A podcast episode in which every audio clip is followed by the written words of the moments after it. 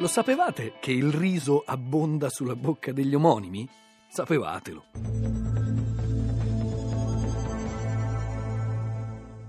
Gli omonimi, dal greco omonimos, cioè che ha lo stesso nome, sono parole che si scrivono e si pronunciano allo stesso modo, ma hanno un significato e soprattutto un etimo diversi. Non parole singole con più significati, ma, è bene sottolinearlo, parole diverse che per pura coincidenza in italiano si trovano ad avere una stessa forma. Proprio come il riso, che viene dal latino orizam, a sua volta dal greco orizza, di origine orientale, quello che si mangia, e per quell'altro riso, che invece viene dal latino risum, derivato di ridere, ridere, quello che, stando a un vecchio detto latino, abbonderebbe sulla bocca degli stolti.